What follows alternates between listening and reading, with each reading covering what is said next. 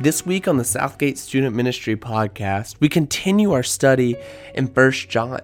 This week we're in 1 John chapter 4, and we go through and we examine how other people know that we're Christians, with the idea of simply confessing Christ in our daily life and what that looks like. So stick around and join us as we go on our journey of exploring 1 John chapter 4.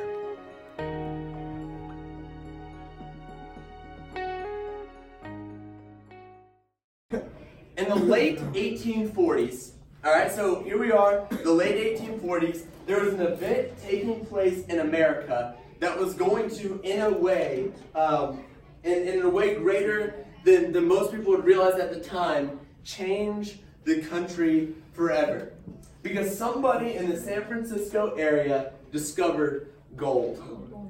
They discovered gold in the San Francisco Bay Area. When word got back east that in San Francisco, gold had been discovered, and at this time, there were less than 1,000 people living in San Francisco. When word got back east that there was gold out west, the rush out west to find gold went absolutely crazy. Those who were living on the East Coast began to charge westward with the entire goal of gathering gold. And that year alone, in 1849, the city of San Francisco went from around 1,000 residents to over 100,000 people.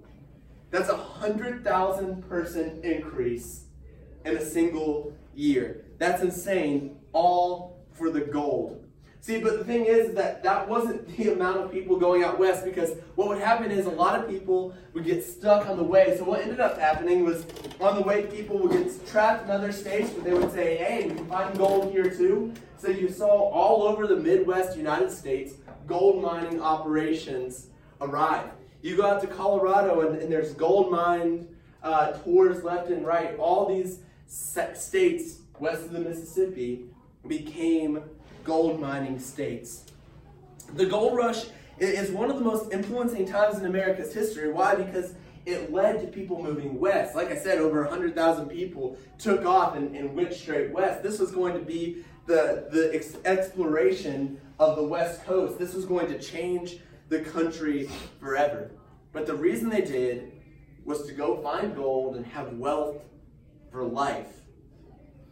Many of them, though, on their quest for gold, had something strange happen to them. They would bring home, they would be in the mines, mining all day, or discovering a new plot of land, and they would arrive and show up, and they would walk into their house, and they would have their pile of gold that they had discovered that day, and they would announce to their family that they were rich and crazy, and it was awesome. But the thing is that many people and that time, we're not finding real gold, but they were finding fool's gold. It's a material that when you picked it up, if you originally found it and you had never really been around a lot of gold before, you would pick it up and immediately think, hey, I found gold. It's heavier, it's shiny, it has a gold color to it. Everything about it, when you, to the untrained eye, when you pick it up, is like, this is gold. This is awesome. This is going to be worth a lot. This is going to be my fortune. But the thing is that whenever a trained eye would look at it, or you ran any type of test at all on it, it was obviously not real gold. The value of this gold doesn't compare at all to what like real gold is. As a matter of fact, like what it was main purpose was, like after they started discovering this in other places, was they would use it for like gravel on streets. Like it was worthless. It was this just normal rock that was so common, you would spread it over streets to use it as a paving. Where gold is heavily valuable. I don't think I need to tell you that. But when you found gold, you were rich. And when you dug deeper into the gold, you would find that, in fact, you did have actual gold. With fool's gold, the second you dug deeper, you would realize that you didn't have gold. And what John is about to do in 1 John 4, go ahead and be turning there, if you're not already there.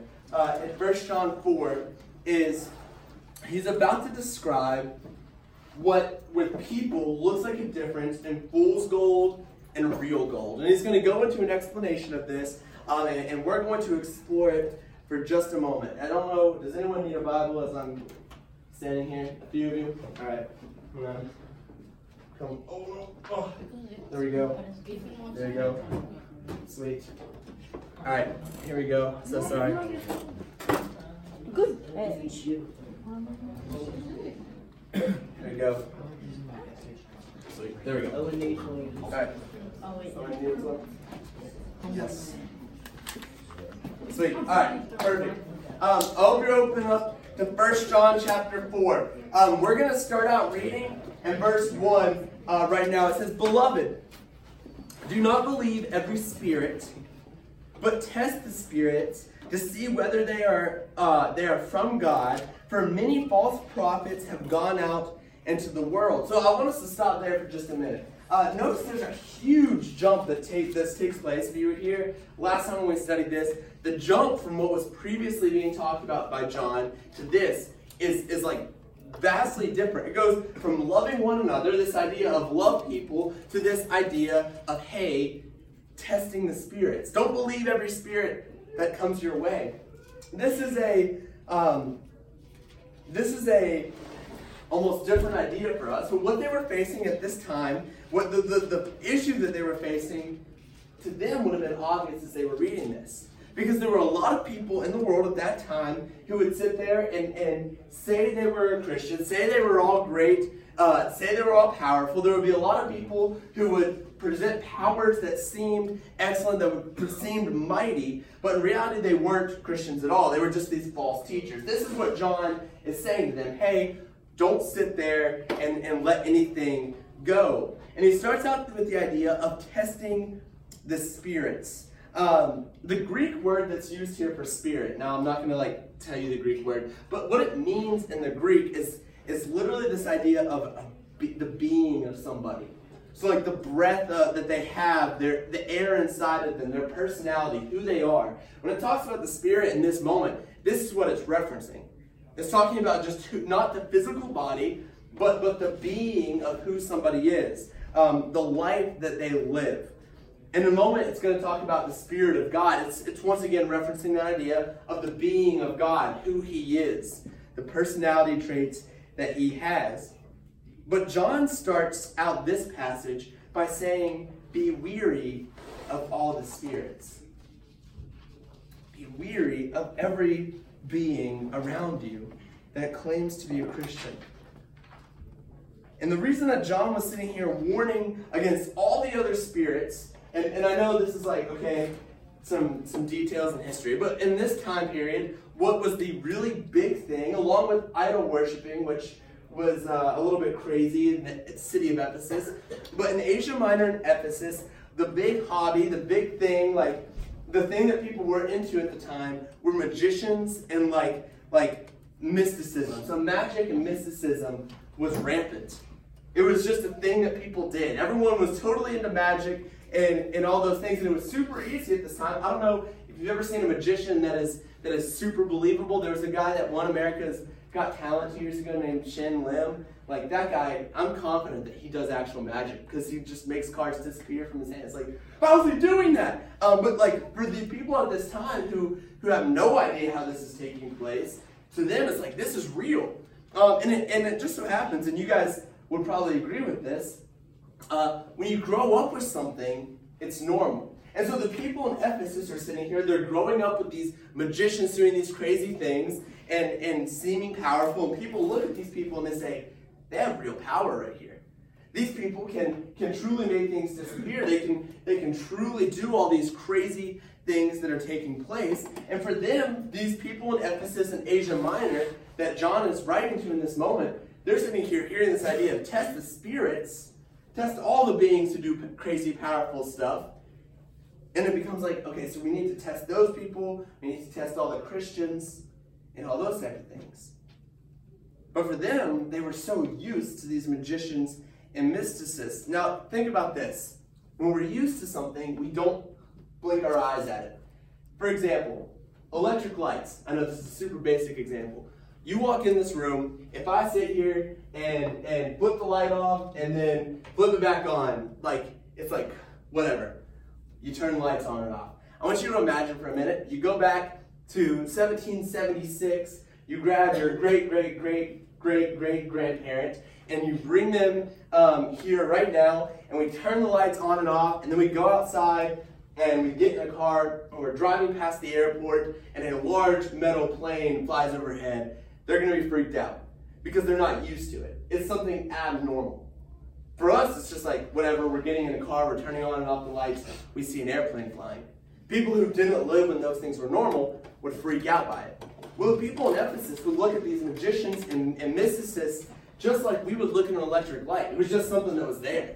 It was a casual thing that was constantly taking place. And so what's happening is these magicians are doing all these things at this time that seem to be as powerful as what the Christians are doing. When Christians would cast out demons in the name of Christ, a magician could do something that appeared to be just as powerful. And so for Christians in this moment, this is a challenging thing. And for us to sit here and say, what can we take from verse 1 of 1 John chapter 4, it's kind of tough because our reaction would be, well, there's not a bunch of magicians or crazy spirits that we're going to believe anymore. That's not something that we're going to do. But I want to ask us right now, who are the people that we are faced with that would be the ones who are full of magic and mysticism? Who are the ones that we're going to be faced with that are full of magic and mysticism? And I'm not saying who are the magicians in our world, like oh, we should be threatened by magicians. I'm saying who are the people who are going to walk the halls of your schools, who are going to be around you every day, that what they do appears to be just as influential or as powerful as something a Christian could do. Who are the people in our world that we are so comfortable with that it's like turning the light on and off, just like the people in Ephesus of that time would have been with magicians? Who are the people that we're so comfortable with in our world that they have a spirit that could actually be in opposition to us?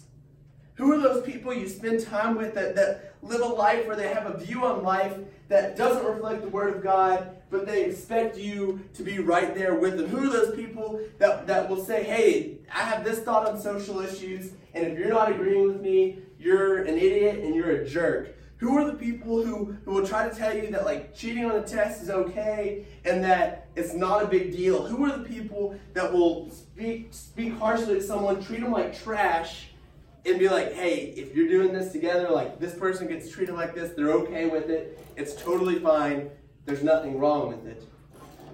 Who are these people in your life? And of course, we can make that list go on and on and on. We can sit there and go through it all and identify these people that are in our lives, that lead us the wrong directions, that are these other spirits that we're so comfortable with, that we're so used to, that are such a part of our life that it's casual. And John would call these people false prophets. People who are claiming to make the right choices, people who claim that their way is the best way, people who will claim Christianity maybe, but their actions and their words are speaking something totally different. And yet they'll convince us or prod us into understanding and believing that what they're saying is all right. That what they're saying is the spirit that we should be listening to. I want us to keep reading, verse 2. By this you know the Spirit of God. Every spirit that confesses that Jesus Christ has come in the flesh is from God, and every spirit that does not confess Jesus is not from God. This is the spirit of the Antichrist, which you heard was coming and is in the world already. All right, so it goes on and discusses these different spirits, and then it goes on to follow this up. And he's coming off all this idea of talking about false prophets, and he says, okay, here's what we're going to do. We're going to identify the easiest way to tell if somebody's a false prophet or if they are a servant of Christ.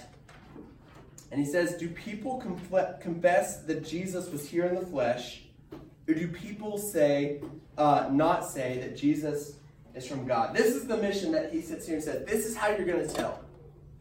Do people confess or do they not? And it brings up this idea of if they're not going to say that Jesus was here, then remember a couple paragraphs ago when he talked about the Antichrist? Yeah, that's who these people are. They are the Antichrist.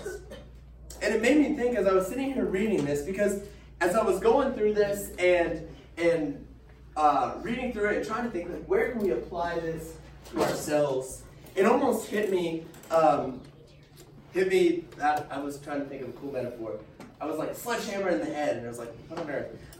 But it hit me like a train going down a track. There we go. There's something. And I was a little bit taken back. Because what it says here is, how do you identify the spirits who are Christians? How do you identify the people who follow God? It's those who confessed Jesus Christ came in the flesh. And it made me wonder, how often do we confess that Jesus came in the flesh? How often do we confess Christ in general in our lives? Because sure, we believe it. It's something that we might look at in our lives and be like, yes, we believe that Jesus exists. And we may have looked back at our baptism and be like, yeah, when I was baptized, I said it in front of everybody, and like that was a big deal. But in our reality, in our lives, how often do we confess that Jesus is our Savior? And that He came here? And that we live our lives in a way that sits here and says, yes, I have a God. Yes, He's powerful. Yes, He came to earth in the form of Jesus and lived here and was on this earth, and then now He's back in heaven. How often do we live a life that says that? Verse 4 through 6 says, little children, you are from God and have overcome them, for he who is in you is greater than he who is in the world. They are from the world, therefore they speak from the world, and the world listens to them. We are from God. Whoever knows God listens to us. Whoever is not from God does not listen to us. By this we know the spirit of truth and the spirit of error. So why is it important for us to confess that Jesus is here and He's everything to us? And that He's important? It says if you don't confess that, people aren't going to know that you're from God. I asked the question once, and I'm not done asking it. How often do we confess that Jesus is here, and that He's everything, and that He's important? When was the last time, and I've seen somebody doing this, so it's not like I don't feel like I'm sitting here calling you out, but seriously listen to some of these things and think through other things.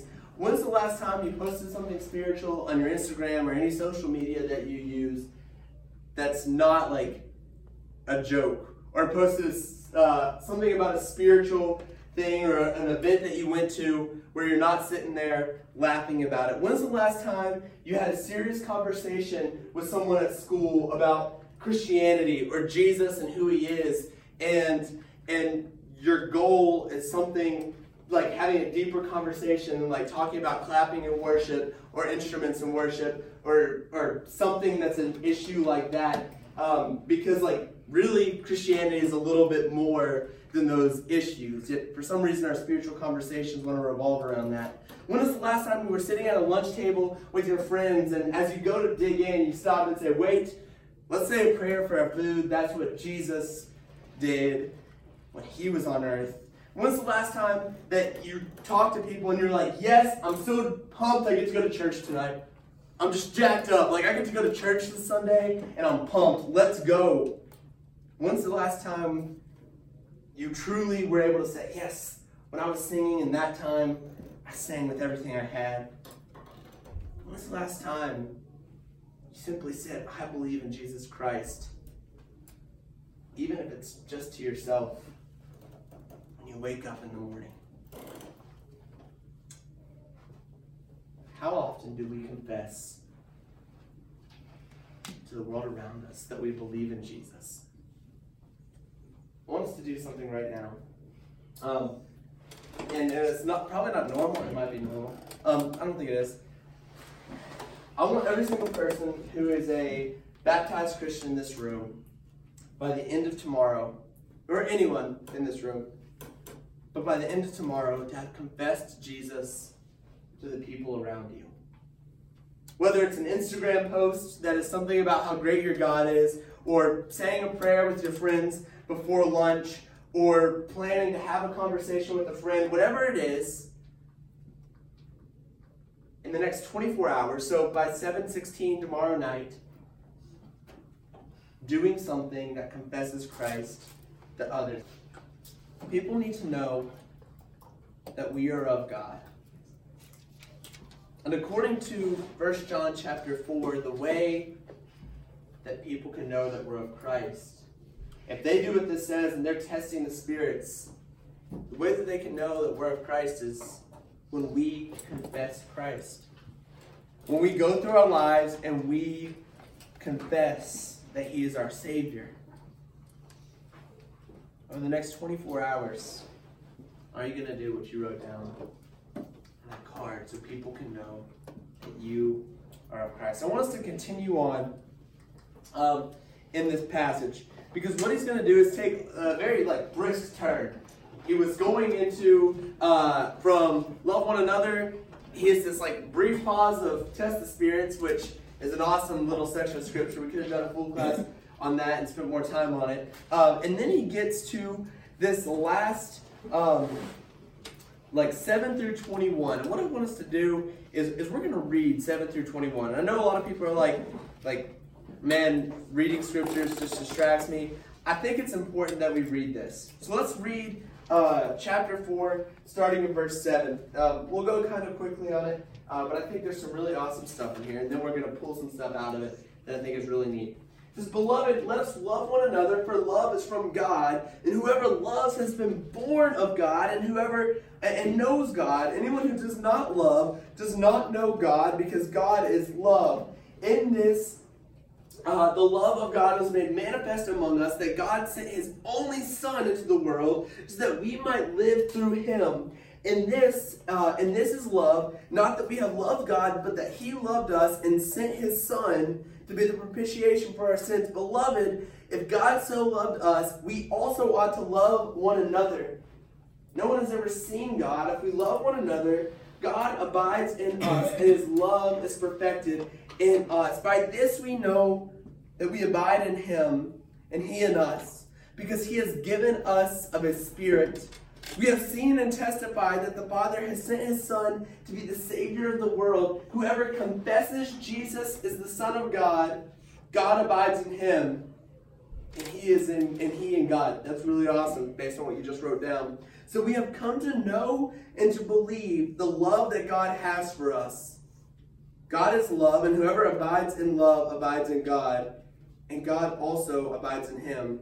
By this is love perfected with us, that we might have confidence for the day of judgment, because as He is so, also we are in this world. There is no fear in love, but perfect love casts out fear. For fear has to do with punishment, and whoever fears has not been perfected in love. We love because He first loved us. If anyone says, 'I love God,' and hates his brother, he is a liar. For he who does not love his brother whom he has seen cannot love God whom he has not seen. And this is the commandment we have from Him: whomever loves God must also love his brother." I want us to pull a few things. Oh no, that's a bummer. I want us to pull a few things out of here tonight that I think is just beautiful. I have three things that I think really popped to me from this passage. I hope you really grasped it while we were reading it. Number one is, we must love. Now, I know you're sitting here right now, and you're probably thinking, that's the most basic thing. We talked about it last time. We're talking about it again today. The thing is okay, yes, we're going to love people. That is the most basic thing that's ever talked about. Yet I think that the thing that we can struggle with the most is loving others. Yet when we look at the teaching of Jesus, when we look at the teaching of this passage, when we look at the teaching of everything in Scripture, the thing that is talked about most is loving others. Verse 8 says, anyone who does not love does not know God, because God is love. And so if we sit here, we let this be tuned out of our brain because we've seen it so many times, this idea of we must love, then we're almost taking away the biggest thing that is mentioned in Scripture, that God is love. And then if we sit here and we ignore this and we're like, man, like, I get it, love people, whatever, been there, heard that, that's fine, then we're missing the whole point of who God is. This idea of we must love doesn't even make sense. It will never make sense. Every time you hear it, it doesn't make sense. I don't know about you, but whenever I think about the idea of loving your enemies, it blows me away. I don't know if you've ever been in an altercation of words or on social media or anything like that, and all you want to do is strike back out at a person because they're driving you crazy. But how much love does it take to walk away? And how easy is it for us to say that love is an emotion and ignore the fact that love is a verb? Have you decided that love is going to be a verb for you? And then it goes into the next big point that I think is also simple, but also one of the most magnificent things ever written. Love, he gave us an example of what love should look like. He sits here and he writes this out and gives us this ultimate picture and tosses us back to his first writing, his first gospel, where he sits here and says, oh, by the way, remember when I wrote about Jesus dying on the cross, the Son of God coming to this earth and going to a cross and dying a brutal death? He points out that the cross is where love was made manifest. Verse 9 says, in this the love of God was made manifest among us. Manifest means, like literally means, when you look at the definition, to display or show by action. So we want to sit here and know what love looks like. We want to sit here and say, all right, John, when you tell me to love people, what do you want me to do? What's the point of it? And he said, let me tell you this. You want to know what love looks like. You want to know what love really should look like in your life. It's going to look a lot like what Jesus did. Someone who didn't deserve to die at all came to earth, someone who deserved the greatest life and came to suffer and was tortured in the entire process of it all. And it says, by the way, if you want to love like I'm telling you to love, where you're walking in the light like I've already mentioned, you want this to be a part of your life, you want this to be the powerful thing in your life that when people look at you, they sit there and say, that person loves. What you have to do is get rid of every single personal desire you have in order to love people. We want to love like we're commanded to love here. It looks like total selflessness. It looks like giving yourself up. It looks like talking to people you don't necessarily like. It looks like talking to that person who walks into this classroom and you're like, I don't know that person and it's going to be awkward, but I'm going to go spend time with them. It looks like spending your money on somebody else even though you worked for it or even though your parents gave it to you. It looks like giving up a life that is full of happiness, not necessarily happiness, but looks like full of all these joyful things, just like Jesus gave up his life in heaven in order to come here and be suffering and suffer. It looks like us giving up our, what seems like awesome, joyful, pleasurable life to suffer. He says, you want to know what loving looks like? Jesus made manifest. He suffered. He put himself last. If you want to do that, put yourself last. And because of time, we're not going to be able to get into it. The other thing I see in here that stands out to me is because of love, we have no fear. Verse 18 says, there's no fear in love, but perfect love casts out fear. We're sitting in this room right now and you're like, I'm nervous for judgment day. I'm nervous for the day when Jesus comes back. We're not able to comprehend the love that Christ has to us, for us. Take hold of that love that God has given to you and love others with it, and we will be perfected in love. Are we fool's gold or are we real gold? Who are we? Are we a person who, if we're walking through our lives and we say, yes, I'm a Christian, but the second somebody puts us under any test whatsoever, we show clearly that deep down we're not? Are we somebody that when you put us through rigorous testing, no matter how much you slam us against things or scratch us up or break us into pieces, are we going to shine like gold all the way through? Are you a facade or are you real? Which one are you choosing? When we love others unconditionally, we choose to be real. Thank you so much for joining us this week. Be sure to join us next week as we wrap up the book in 1 John chapter 5. Go ahead and give it a read before you listen or just enjoy the show. Thank you so much. Be sure to hit the subscribe button so you get notified every time we post a new podcast. Have a blessed day.